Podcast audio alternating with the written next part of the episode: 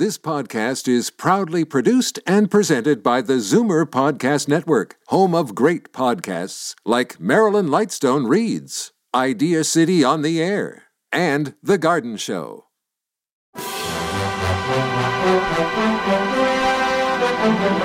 It's Zoomer Radio's Theater of the Mind with Frank Proctor. Open your mind as we fill your head with amazing thrills, chills, and laughs. Theater of the Mind. The best love programs from radio's golden age. Only on Zoomer Radio. Now, here is your master storyteller, Frank Proctor. Well, thank you, and welcome to the show. Last night, we heard Orson Welles playing Harry Lime. Tonight, we've given him another role, that of a guide in a weird collection of murder weapons and various ordinary objects once associated with historical true crime cases and based on real life cases from the files of Scotland Yard's Black Museum. The Black Museum was a radio crime drama program produced by the BBC in London with Harry Alan Towers as producer. Ira Marion was the scriptwriter, and music for the series was composed and conducted by Sidney Torch. Orson Welles was both host and narrator for shows of horror and mystery based on Scotland Yard's collection. The show's opening began with uh, Orson walking through the museum. He'd pause at one of the exhibits with his description of an artifact serving as a device to lead into a Riley narrated dramatized tale of a brutal murder or vicious crime. With the story themes deriving from objects in the collection, usually with the names of the people involved change, but the facts remaining true to history. So let's go back to 1952 and the episode The Door Key. This is Orson Welles speaking from London.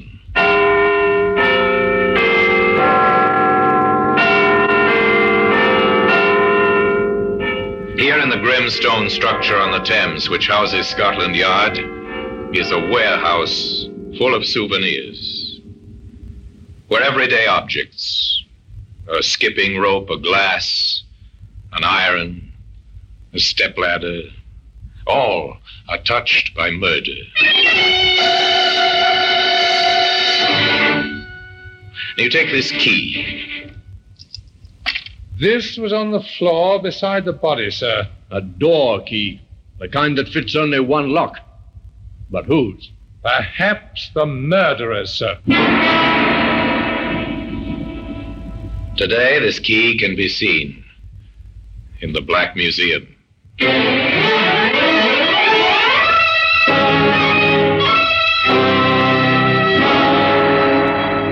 From the annals of the Criminal Investigation Department of the London Police, we bring you the dramatic stories of the crimes recorded by the objects in Scotland Yard's Gallery of Death, the Black Museum. In just a moment, you will hear The Black Museum, starring Orson Welles.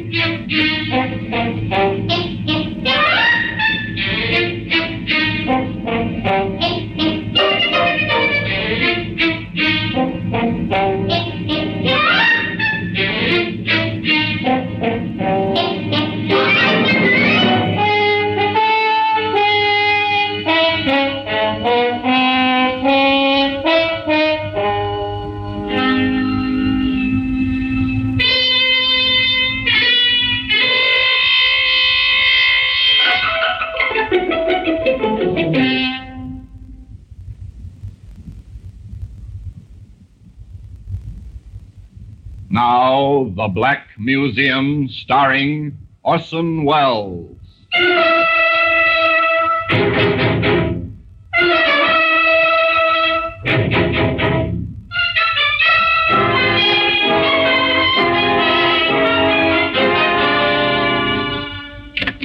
For here we are in the Black Museum, Scotland Yard's Museum of Murder. Here lies death, arranged neatly on the shelves and tables open to your view. Now, here's a spoon. It's a simple household spoon. Our murderer was meticulous. With this, he measured out a careful dose of poison. That oar up there on the wall, that was used by the stroke of a famous rowing aid at Henley. Later, it was used in anger, swung at a man who stood on the edge of a pier, stunning him. The man drowned in the Thames very quickly. Ah, here we are. Here's the key. An ordinary key. The kind used to open most of the front doors in London. Once this key was in the pocket of a man who was waiting for another in his room at the Kingsley Arms Hotel in Surrey. Regan? Oh, I, I'm sorry. Excuse me, sir. I'll, I'll just turn the bed down. Uh, certainly. I'm waiting for Mr. Regan. You don't happen to know what time he'll be back, do you? No, sir, but if you wait here, you're sure to catch him. Thanks, I will. I particularly want to see him. The conversation lapsed. The visitor sat down again. The maid completed her work and left, stealing a glance at the young man as she closed the door behind her. Night fell. Lights came on in the guest bedrooms. But in one room, the number on the door was 22. A man sat alone in the darkness, waiting. The night passed, and morning came. In the hotel, there were beds to be made, rooms to tidy.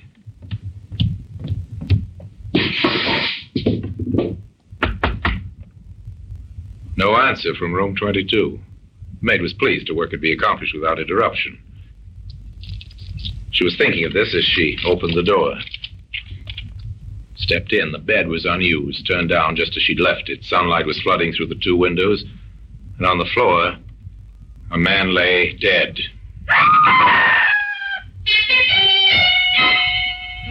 The manager called the police. The police requested the assistance of Scotland Yard. And Inspector Sidney Russell and Detective Sergeant Hobbs were sent down to Surrey. This is the room, sir. Number 22. Has anyone been in there since the maid found the body? No one, Inspector, except myself and the local police sergeant. On his orders, I kept the room locked. Good man. There you are. Thank you. I'll let you know when we need you, sir. The two detectives covered the room, and in their quick survey of the murder scene, they found several leads. His wallet, sir. Let's have a look at the identity card, Sergeant. There you are, sir. Hmm. Name's Thomas Regan. What else you got there, Sergeant? Uh, roll a note, sir. The killer either missed that or the motive wasn't robbery. Oh, I don't think it was robbery, sir. His watch is still on his wrist. Going? No, sir. It stopped at 7.25. That might have been the time the murder took place, though on the other hand, the watch might have run down this morning. He was shot through the head, sir. Surely somebody must have heard that. You would think so? Well, here's a shell I found on the carpet. Hmm. Point 22. We'll keep this for ballistics.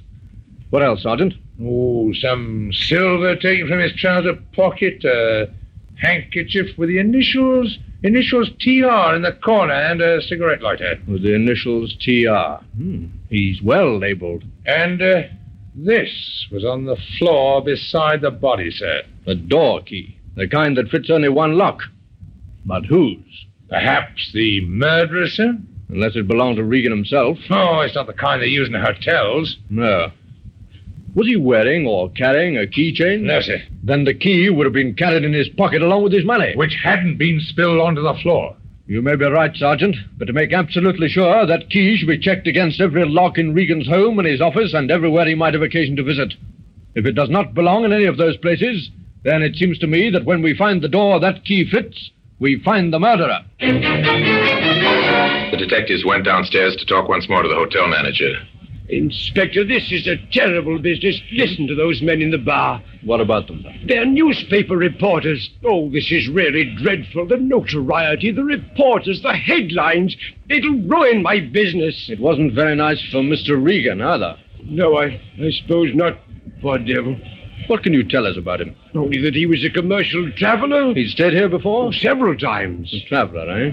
Did he work for any firm in particular? Would you happen to know? Yes, I do know because they always paid the hotel bills. He worked for a London firm, Hardy and Sons Limited. Thank you, sir. I'll leave the room upstairs locked until we have it photographed and checked for fingerprints. Oh, Inspector, there's one other thing I'd better mention. I think it's important. Yes?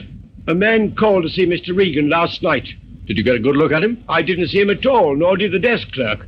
The maid found him waiting in room 22 when she came in to turn the bed down. Unusual, isn't it? Knowing Regan's room number? It suggests an acquaintance. Not necessarily, Inspector. Why do you say that? We have a register here in the foyer. It's on that wall over there. A room register? Yes, just a card opposite the room number. Some people don't bother with it, but Mr. Regan always put his card up. So that maid is the only one who saw this man. Yes, Inspector. Then I'd like to talk to her, sir. Oh, I'll go and get her for you. The hotel manager returned almost immediately with a maid. She was a young girl, very pale, her eyes still fearful from the sight she'd seen on the floor of room 22. Annie Mitchell, Inspector.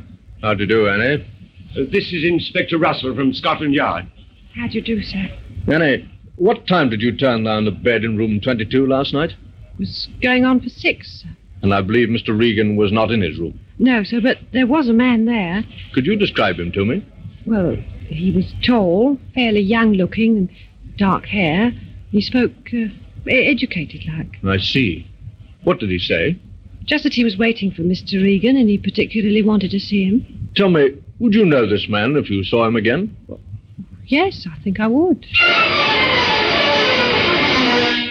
The inspector was well satisfied, but Sergeant Hobbs, who had been questioning the guests, had not fared so well. Uh, now, sir, I'm sorry to trouble you, but I have to ask you a few questions. Uh, really, this is most annoying. I've been kept here all the morning, and it's extremely inconvenient. I quite understand, sir. Now, uh, can you tell me whether you heard any unusual noise or disturbance during the night? The only disturbance of which I'm aware is the disturbance created by the police this morning. You uh, didn't hear a shot, for instance. Certainly not. And you were in your room the whole evening? Yes. Can I go now? Yes, that'll be all. Uh, thank you very much. Well, it's certainly not been a pleasure.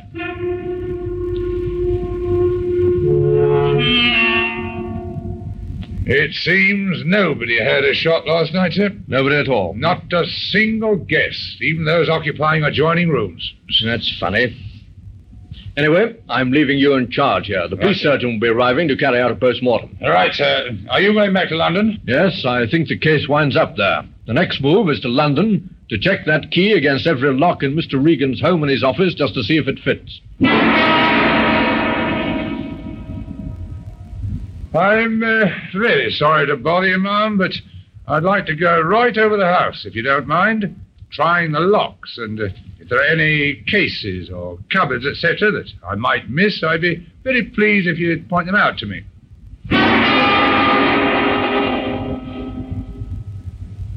I've uh, come along to see if you can help me, sir, in connection with Mr. Regan. I want to know if there's any desk or a cupboard in his office, uh, or the office door itself, which has a lock for which this might be the key. I believe you've uh, a lock-up garage here, formerly rented by Mr. Regan. It must, of course, have a lock, and I'll be glad if you'd allow me to compare the lock with this. No, sir. I've checked every conceivable place connected with Regan, and the answer's the same everywhere. The key does not belong. Hmm. In that case, we have our answer. Somewhere, someplace, Sergeant, there is a door, and behind that door we'll find the murderer.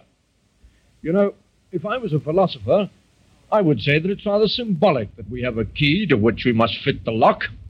Still, I'm not a philosopher, I'm a detective, and it's our job, Sergeant, to find the lock, to find the door, and to find the murderer. And that's just what we're going to do, Sergeant. We're going to find the door that this key fits. In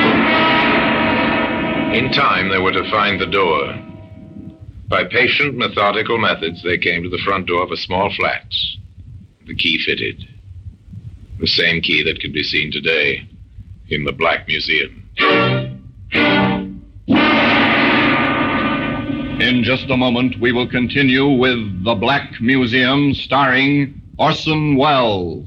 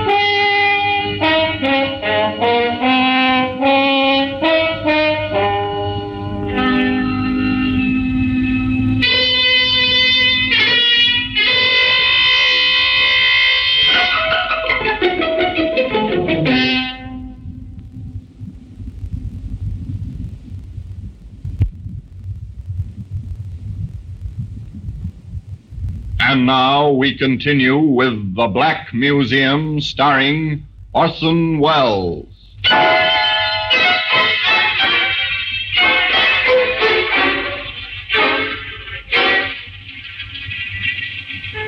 Inspector Russell went back to London, certain that the crime had motive and that the motive would only be found by a search into the habits and associations of Thomas Regan.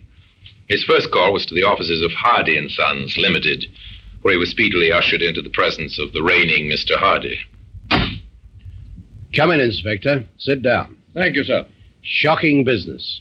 Now, who could have wanted to kill poor Regan? That's what we're trying to find out. Of course. Shocking. One of our best travelers. What do you know of his personal life, Mr. Hardy? I may be able to help you there, Inspector. I believe in taking an interest in my employees. I've uh, always encouraged them to bring their troubles to me. And Regan had troubles? Yes. He was a bachelor, rather a gay one at times. I suspect he, uh, he was having trouble over a woman. Yes? A married woman. She kept on ringing up to speak to him, and the thing spread in the office. He was rather embarrassed and slightly worried about it all. Do you happen to know the woman's name, Mr. Hardy? I'm afraid I can't help you there, Inspector, though. Uh, wait a minute. Yes? He did mention something. That's right. I've got it now. Uh, he didn't want to tell me her name. That's a pity. But in admitting she was married, he did tell me that her husband was a doctor on hospital duty. A doctor? Yes, and uh, one other thing I recollect. He mentioned her first name. It was Lindell. And I have information that the man we want to interview is young. That suggests a hospital intern. Yes, with a wife named Lindell. Hmm. Not very much to go on, Inspector. It might be quite a help. He never told you, I suppose, whether it was a London hospital or not? He never said so, but I'm quite sure it would be. At least the wife lives in London. What makes you think that? Well, the number of telephone calls that woman made to Regan. Nobody could afford that many trunk line calls. So they began in London, St. Bartholomew's Hospital. An intern or a young doctor whose wife's name is Lindell. The registrars of the big hospitals consulted their records, made special inquiries. St. Thomas's, Westminster, Guy's. Each one of them returned to shake his head. There are several hundred hospitals in the London area big general hospitals, small private nursing homes, special hospitals, children's hospitals, maternity, infectious, orthopedic hospitals. At the first 42, they drew a blank. Then, at the London Royal Hospital at last. A young intern whose wife's name's Lindell. That's a funny one, Inspector. It's all the information we have, Doctor. It's useless to ask, I suppose, whether you might have this man on your staff. But we do have him. What? Well, at any rate, one of our interns has a wife named Lindell, uh, Dr. Bowen. Dr. Felix Bowen. I'll send for him, shall I? No, wait, Doctor. Could you give me some idea what this Dr. Byrne looks like? Yes, I think so. He's he's young, 31, I, I think, uh, quite tall, uh, dark hair. Would you have his address here in your records, Doctor? Certainly. I'll, I'll get it for you, Inspector. Thank you. And shall I send for Dr. Byrne? No, I don't want to see him just now, and I don't want it known that any inquiries have been made about him. Uh, very well. You can depend on me. Is he in some kind of trouble? Nothing to worry about just yet, sir. Now, if you'll get me that address. Patience had paid off. The 43rd Hospital. Now, to interview Lindell Bowen.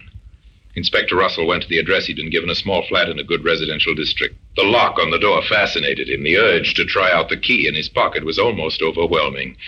But instead, he knocked.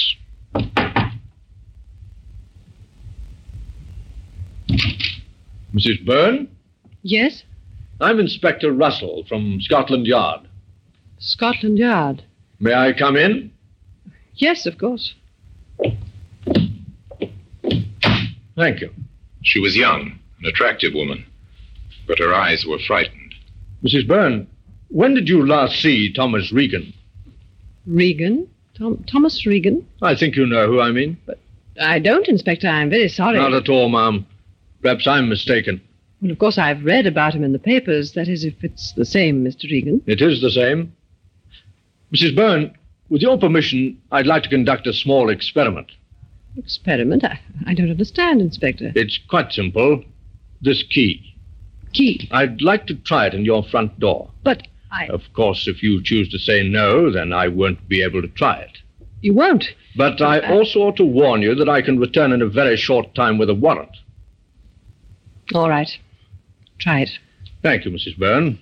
I'll just open the door and insert the key. The key turned, effortlessly and easily. Hope died in the woman's eyes. The inspector from the yard took out the key and closed the door again. And now, Mrs. Byrne, you and I are going to have a talk about Thomas Regan.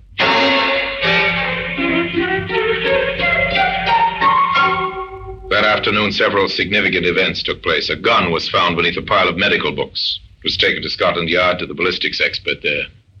The gun checks, sir. That's a murder weapon, right enough. Little wonder nobody heard the shot in the hotel. It's fitted with a silencer. A silencer. Evidence of premeditation. Late that afternoon, the record of its purchase was uncovered. The second significant event. The gun was bought at a shop in the Soho district, sir. A second-hand shop two weeks ago. By whom, Sergeant? The description covers Dr. Felix Bowen. And the proprietor says he could recognize the man if he saw him again. We'll give him that chance. Come on. Where to, sir? The hospital. To pick up Byrne. The third event was Bowen's flight across London. Somehow, in some way, the doctor learned of the net that was closing about him and made a run for it. He was gone when the detectives reached the London Royal Hospital. They drove to his home, but he wasn't there. Now, across England, the vast network of police communications went into action. The teletype carried the news of the fugitive. Central to all stations.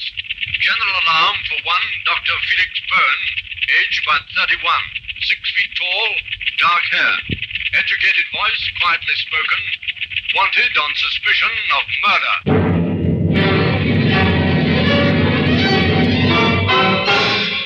The search was on.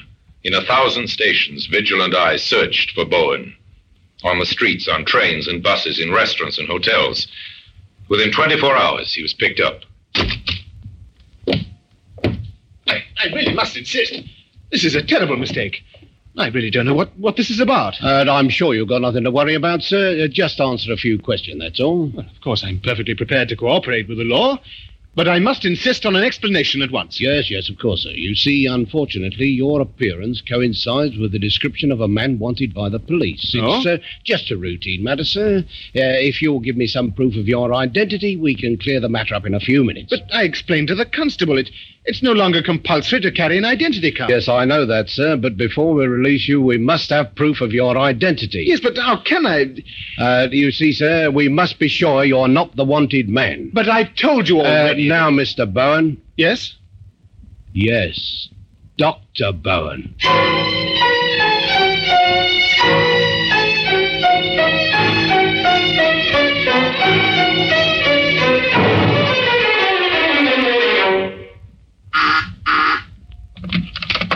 Inspector Russell?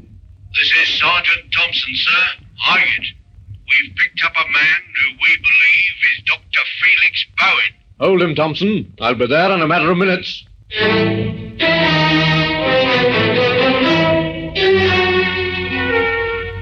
It was Bowen, right enough. But if Inspector Russell hoped for an easy confession, he was disappointed. The doctor was defiant and tight lipped. I know nothing, I tell you, nothing whatever. This whole thing is an outrage. I must remind you, sir, that your wife has made certain admissions. My wife? What has she told you? That she and Regan were having a love affair.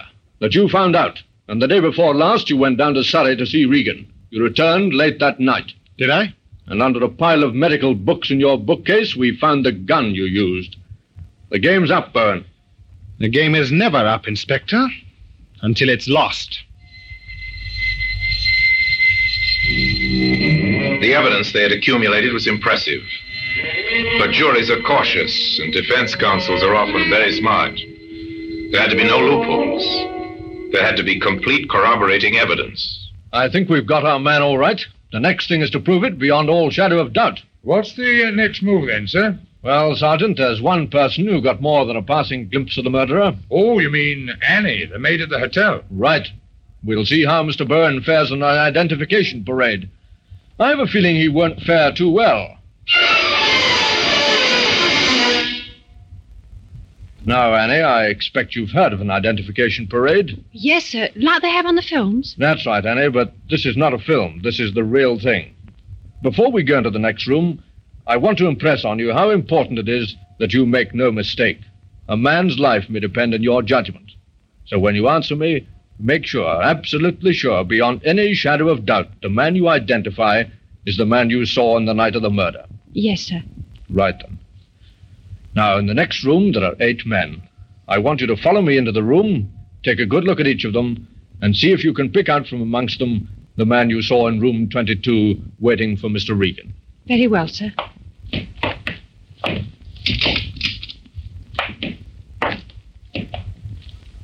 It's not the first gentleman, nor the second. But this is the man, sir. That's a lie. Yes, and that's his voice. I'd know it anywhere. This is the man, Inspector.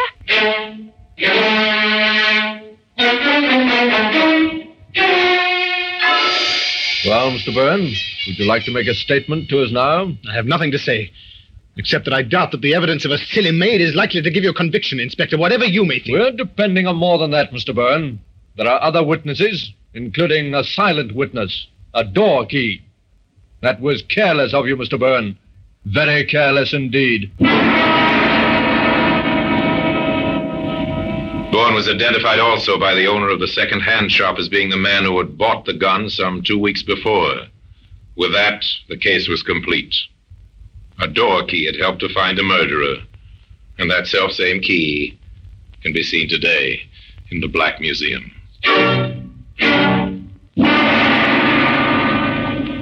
Orson Welles will be back with you in just a moment.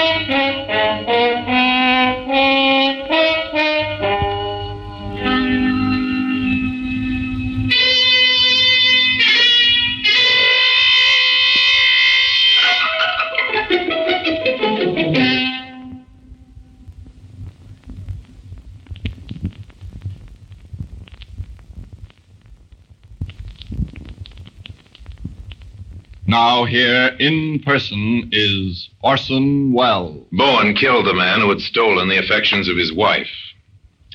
His was not a clever crime. It was premeditated, without a doubt, but clumsily conceived. For the young doctor was no student of the art of murder. Yet he might have escaped justice had not a key fallen from his pocket. A key which ultimately brought the police to his front door. And now, until we meet next time in the same place, and I tell you another story about the Black Museum, I remain as always obediently yours.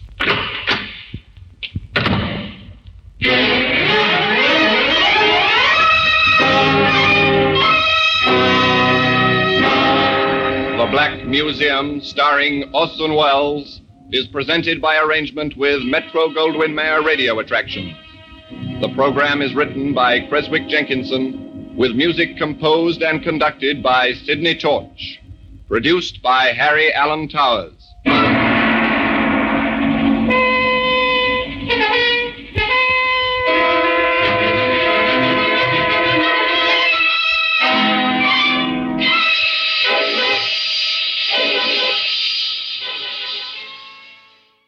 Stay tuned for Ozzie and Harriet next on Theater of the Mind. You're listening to Theater of the Mind on Zoomer Radio, AM 740 and 96.7 FM in downtown Toronto. One of the most popular radio shows of the 40s was The Adventures of Ozzie and Harriet. Tonight we feature the family in the episode entitled Too Much Change.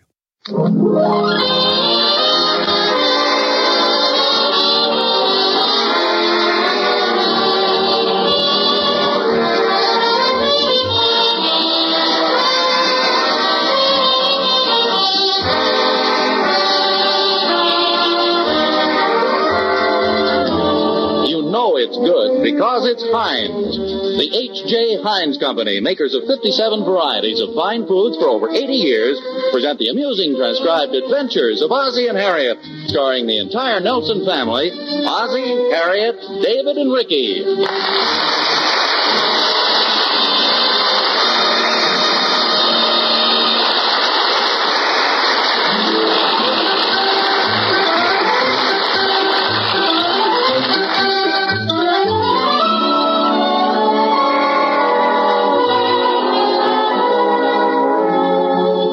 Let's look in at the Nelson household and see what they have on tap for us this week. Hmm. I don't see Ozzie and Harriet anyplace, but there's David and Ricky. Now, David stretched out on the floor taking it easy, and Ricky seems to be reading the funnies to him. Then in the last box, the captain says, "Und now gives a good spanking for pulling the inspector's beard. And what is Rollo saying? Ha, ha, ha. Now read me Terry and the Pirates. Oh, come on, David. Read them yourself. Don't be so ungrateful. I used to read them to you, didn't I? Yeah, but that was before I could read. Besides, I have to make out my report. What report? We have a club meeting tonight. I'm the treasurer. Big deal. What do you need a treasurer for? You kids don't have any money. That's how much you know about it. How much you got in the treasury? We got plenty, boy. I'll bet. We got it hid in a swell place, too, boy. You'll never find it. Who wants it? Where is it? I'm not allowed to tell. It's a club secret. Okay, who wants to know anyway? It was my idea. It's a neat one, too, boy. Oh, hiya, fellas. Hi, Pop. Hiya, Pop. I might as well tell you because you're going to find it out pretty soon anyway. What's this? Well, I'm treasurer of our club. Big deal. Oh, good for you. I'm the only treasurer, too. The only treasure. How many presidents do you have? Eight. Eight presidents? Sure. And six vice presidents, four secretaries, and two ghoulies. What are ghoulies? Well, it's a thing we made up. When we got through with the election, there were two members that weren't elected to anything. So we made up that they were ghoulies. Oh, that sounds like a good idea. Every member of the club's an officer, huh? Yeah, and I'm the only treasurer. Well, that's quite an honor. Thanks, Pop. I'd rather be a ghoulie. I don't know about that, David. Being treasurer of a club's a big responsibility. Oh, Pop. Yes, it is. Shows that the other members of Ricky's club have a great deal of respect for him. Means that they trust him and consider him better qualified than anybody else for the responsibility of the position. And besides, nobody else wanted the job. Hey, you fellas had better hurry up.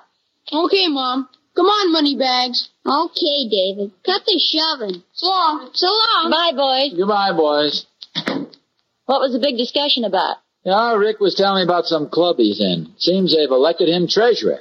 Oh, speaking of treasurer, I have to run downtown for a few things. Do you have any money? Yeah, let's see. Hmm. You took ten dollars yesterday. Did you spend all of it, or don't you know? Well, Harriet, I don't like the implications of that remark. I may act like I'm careless with money and and uh, look like I'm careless with money, and and some people may think I'm careless with money. You know why? Because you're careless with money? All because I've always got to figure it out in my head. I don't have to keep figuring and adding all the time. I know just how much money I've got in my pocket right now. I believe you. I wasn't. No, no, go ahead. Ask me how much I've got in my pocket. But I told you. Go I... ahead, ask me. How much money have you got in your pocket right now? Thought you'd catch me, didn't you? Second, I'll figure it out. Three and, and five, eight and uh, ten and twenty. Exactly thirty-eight cents. Is that all you have? Thirty-eight cents? Yeah, there it is. Twenty, thirty, thirty-five, thirty-seven. No, that's right, I weighed myself. Thirty-seven cents left out of ten dollars.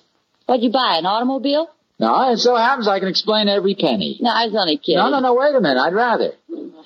Let's see. First, I went to the garage and had the car filled up with gas. That was three and a half. Six and a half to go. Then I met Thorny. That cost me about a dollar and a half. two cheese sandwiches, two chocolate malteds, two pieces of pie, and the check was under my plate. I think I was framed. That's five. Uh, then I went down to the Emporium and, and bought a shirt. They were on sale. Uh, that was three and a half. Uh, after that, I, I stopped in at the hardware store to get a padlock for the garage. Oh, I got a flashlight that shines red and green. That's something we need. Oh, desperately.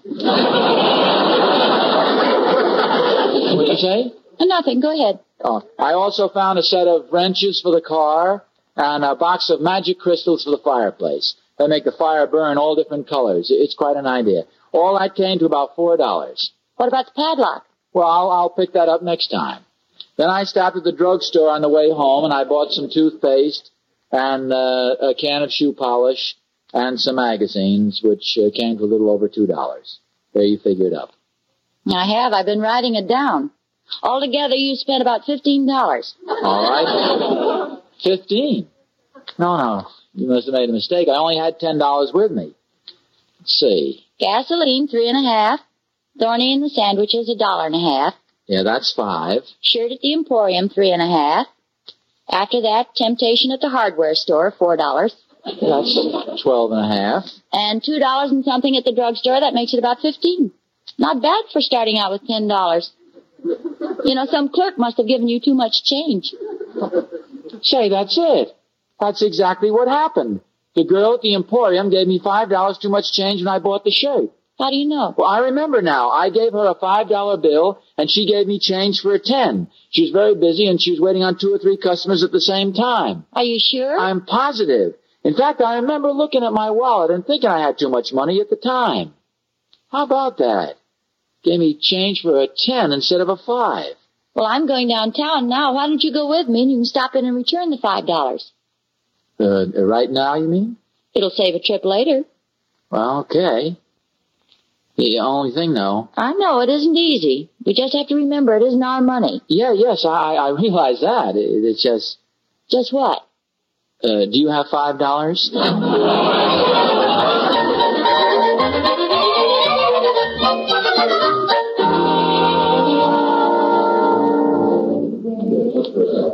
I'm going to shop here at the Emporium and then go across the street. Do you want to wait for me? No, no, that's okay. Why don't you go ahead and I'll see you at home later. Okay, bye. Bye.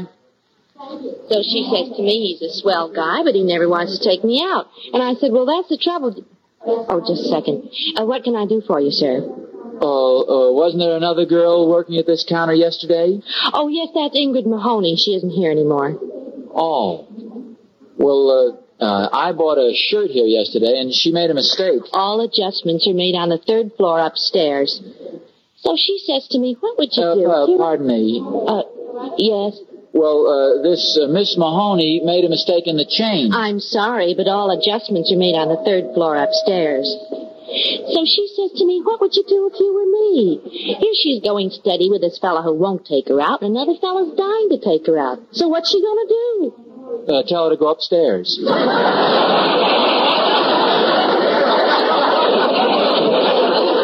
I beg your pardon? Uh, all adjustments are made on the third floor.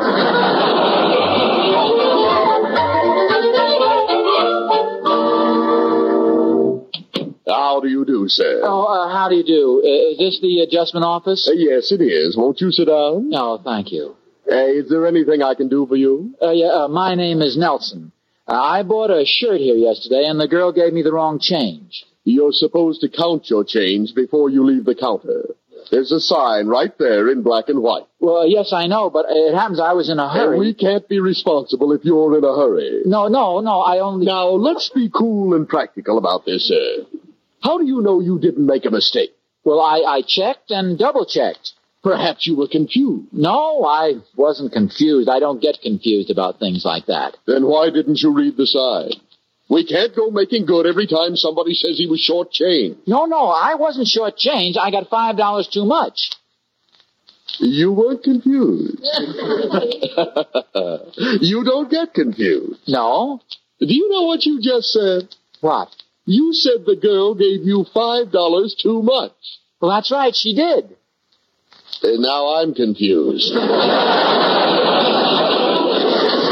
you say you got five dollars too much? Yes, that's right. Then what's your complaint? Well, I, I want to return the five dollars. What's your racket, bud? I haven't got any racket. I came in here to give you back the five dollars. A likely story. Mr. Nelson, do you think I believe for one moment that any human being with a mentality higher than an orangutan would return money to a department store? Now look, I didn't come here to be called an orangutan. Here's your five dollars. Goodbye. Come back here. Don't you dare leave that five dollar bill on my desk. But that's the five dollars the girl gave me. You can't leave it here. You can't. But I just told you it's your five dollars. I never admitted it. You haven't got any witnesses. Look, all I want to do is give you this money and go home. Now here's your five dollars. Now look, Mr. Nelson, you, you can't do this to me. Do what to you? To Mr. Nelson, you look like a reasonable man. Try to see my side of it. The books are already balanced for yesterday. This five dollar bill will throw them off. They'll be off for a month, for the semi-annual audit, for the yearly balance sheet. The auditors will be here at the end of the year, and here I am, unbalanced. They'll find out in a minute. You can't put anything over on those fellows. What'll I tell them? You can't leave that five dollars here. You can't. Oh, okay, okay. If you feel that way about it, I'll keep the five dollars. Oh, thank you, Mr. Nelson. Not at all. If there's ever anything I can do for you in return. No, that, that's that's all right. Ju- Just forget it. Oh, here. Here's a calendar. And a courtesy card entitling you to an hour's free parking. Oh, thank you. Mr. Nelson, it's been a pleasure to meet a man as understanding and accommodating as you. Oh, that that's perfectly all right. I And I, uh, I hope you won't take it personally if I make a suggestion. Uh, what's that? Either count your change before you leave the counter or don't count it at all.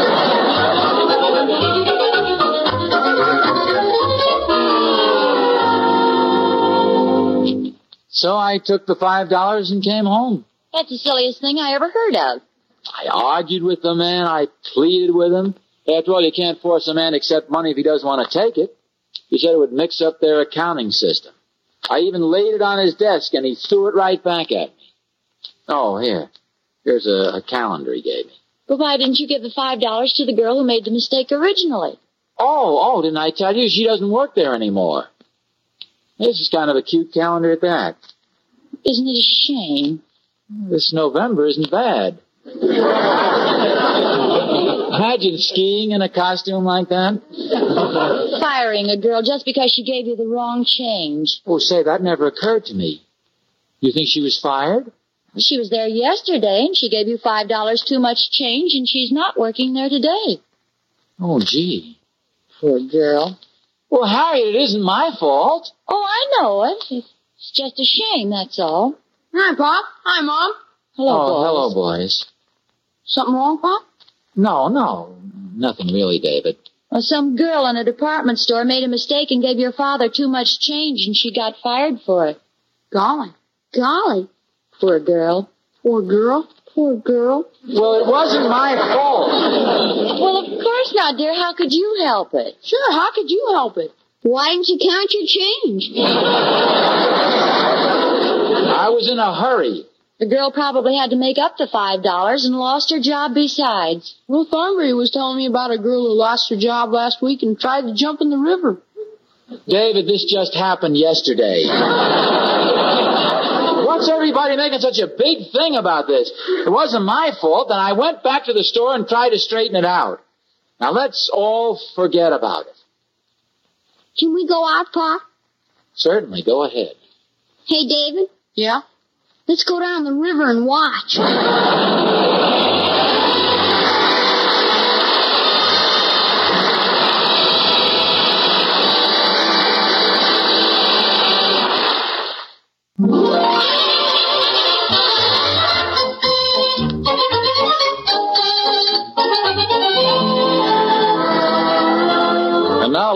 what's going on with Ozzie and Harriet. As we rejoin them, Ozzie's out in the backyard staring into space when along comes neighbor Thornberry. Hi, Oz. Oh, hello, Thorny. What are you so worried about? You look as if you'd lost your last friend. Uh, honestly, Thorny, I can get in. No, you wouldn't be interested. Oh, come on, Oz. Cut it out. You know I'm always interested in anything. It all started when I went down to the Emporium to buy a couple of shirts. There's a sales girl who waited on Hey, just me. a minute, Oz. Maybe it's best that you don't tell me. Well, you asked me to tell you, so now you're going to hear it whether you like it or not. Okay, Oz, go ahead. You were saying this uh, beautiful sales girl waited on you. Yes, this beautiful sa Now, wait a minute. I didn't say that. anyway, I I bought a white shirt, and this girl gave me five dollars too much change. I don't know why I didn't catch the mistake at the time. I, guess- understand, Oz. You don't have to explain.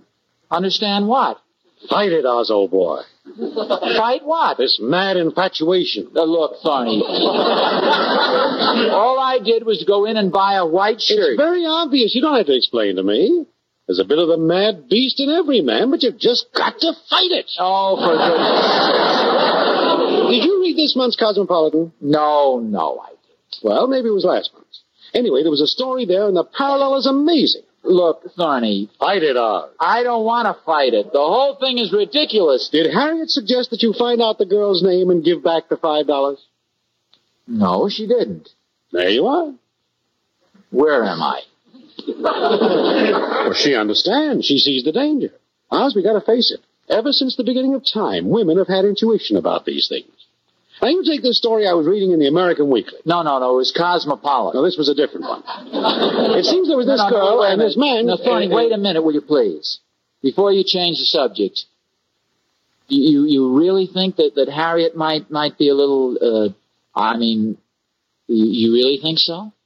Well, if she didn't, wouldn't she be the first to suggest that you find out where this girl lives and take the money over to her? Well, she'd come right out and say, Ozzie. Uh, yes. Oh, hello, Thorny. Ozzie, you know, I've just been thinking this thing over. Why don't you find out where this girl lives and take the money over to her? Well, that's a wonderful idea, Harriet. Only thing is, you just set women's intuition back two thousand years. I can't understand it. Well, don't look so disappointed, Thorny. Fight it, old boy. Fight it.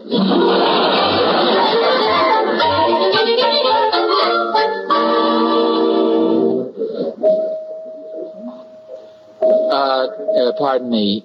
Oh, what can I do for you, sir? Well, there was a girl working here yesterday named Ingrid Mahoney. Yes? Well, uh, could you give me her name and address? Her name and address. Oh, I mean, I have her name, but I, I want her address. Say, weren't you the same fellow who was here this morning asking about Ingrid? Oh, uh, yes, I am. Well, it may interest you to know she's going steady. Well, I, I don't care about that. Gee, a regular caveman. Now, all I want is Ingrid Mahoney's address. Why is it as soon as a girl goes steady, all the fellas get interested in her? Well, I, I, I don't know, but, but that isn't what I have in mind. You can find lots of girls who aren't going steady. I'm not going steady. I, I, I'm afraid you, you misunderstand. You see, I'm already married. Oh. Do you by chance ever read Cosmopolitan magazine? I, I, I yes, I, no, I mean, I'm familiar with the story you're talking about, but, but really, I'm here on strictly a business matter. Oh, darn. Why is it every wolf I meet turns out to be a cocker spaniel? Would you please listen to me for a moment? I bought a shirt here yesterday. Well, the adjustment department. I've already been upstairs to the adjustment department. All I want now is to find out where this girl lives so I can give her back the five dollars. It's as simple as all that. Oh, yes, I see. Good. But if I were you, sir, I'd stick to the caveman line. It works much better with us girls. See, that's a good idea. Now listen, babe.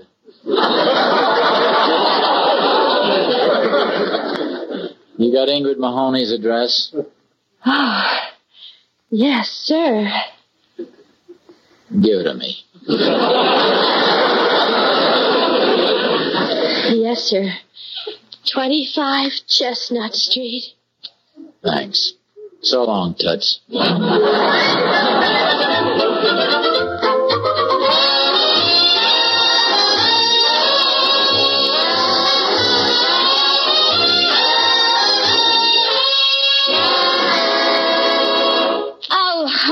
You're so big and strong. That's why I love you, Hyman.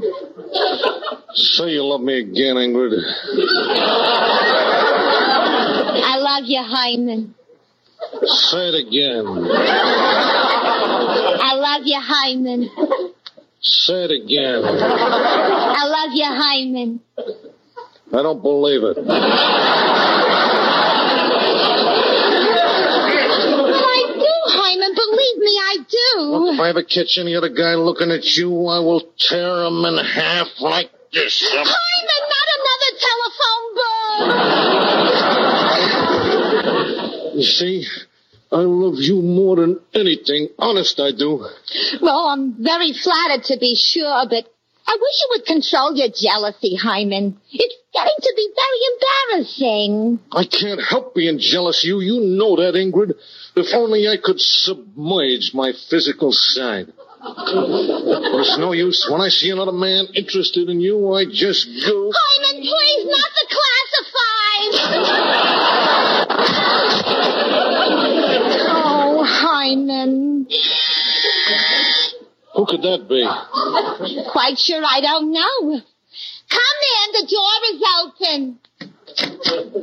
Uh, I beg your pardon. Is Miss Ingrid Mahone? Oh, oh, oh, there you are. Ingrid, what is the meaning of this? Honest, Hyman, I never seen him before. Oh, yes, don't you remember me from the store yesterday? The, the 33 sleeve, uh, 16 uh, neck? Down, Hyman.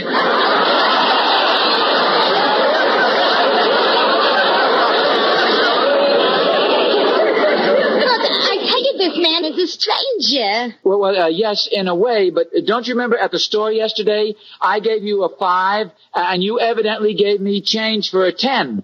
Weren't you five dollars short in your accounts? I was no such a thing. Are you sure? Well, naturally, I'm sure. And now, if you don't mind, you have made Hyman cry. now, now, now, please believe me, Hyman. Uh, Herman. I tell you, she was just another girl to me. she was? Oh, of course. I- I- It's just that to you she seems so irresistible.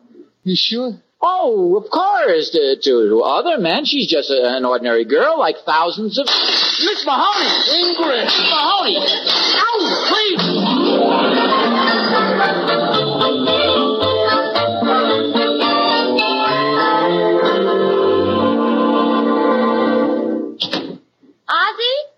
Yeah. Well, what happened? Well, I couldn't force the five dollars on her. She says she doesn't remember me and she doesn't know anything about any shortage. Well, that's funny. How could five dollars mysteriously pop into your wallet? Ozzie, what's that under your arm? It's a box of candy for you. Oh, thank you, dear. Yeah, I had to chase all over town to find one that cost exactly five dollars. I figured it's five dollars found money and I might as well blow it in on my best girlfriend. What a lovely thought, dear.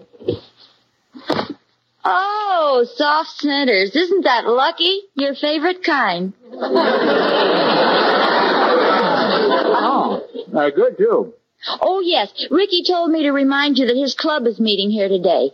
Are you a member or something? Oh no, no, you know how kids are. If it's important to him, he thinks it's important to everybody. Hmm. I think I'll try one of those long ones now. Oh, there you are, Pa. Oh, hello, Rick. Here, have some candy. Gee, thanks, Pa. All your candies are good. Oh, what is it, son? Do you have your wallet in your pocket? Oh, yes, I do. Why? Remember I told you I was the club treasurer? Oh, Yeah. What about it? We have five dollars in the treasury, and I put it in your wallet so I wouldn't lose it. Can I have it back now?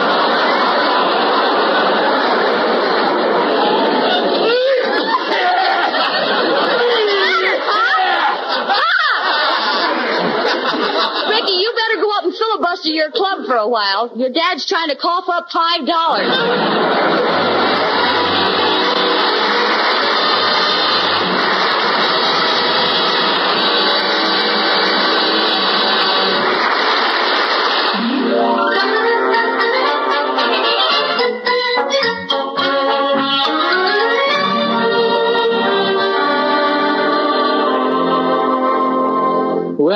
We sure got that five dollars just in time, didn't we? We sure did. The fellows were getting tired of listening to me stalling them off. Well, you see, that shows you what resourcefulness can do. I don't like to brag, but when your old dad's up against it, you can usually depend upon him to figure out some way. What's that? Oh, it's only David. I guess he just found out what happened to his piggy bank.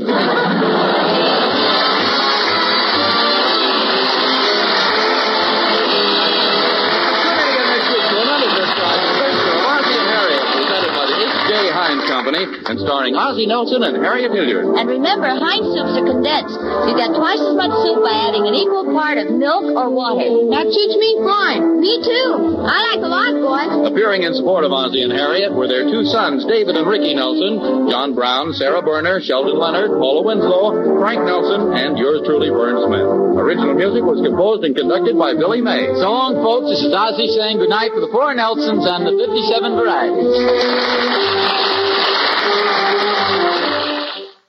Well, I hope you had fun listening to that. Thank you very much for listening.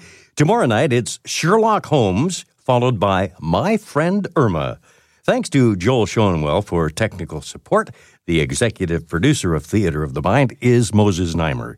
I'm Frank Proctor. Have a great evening. This podcast is proudly produced and presented by the Zoomer Podcast Network, home of great podcasts like Marilyn Lightstone Reads, Idea City on the Air, and The Garden Show.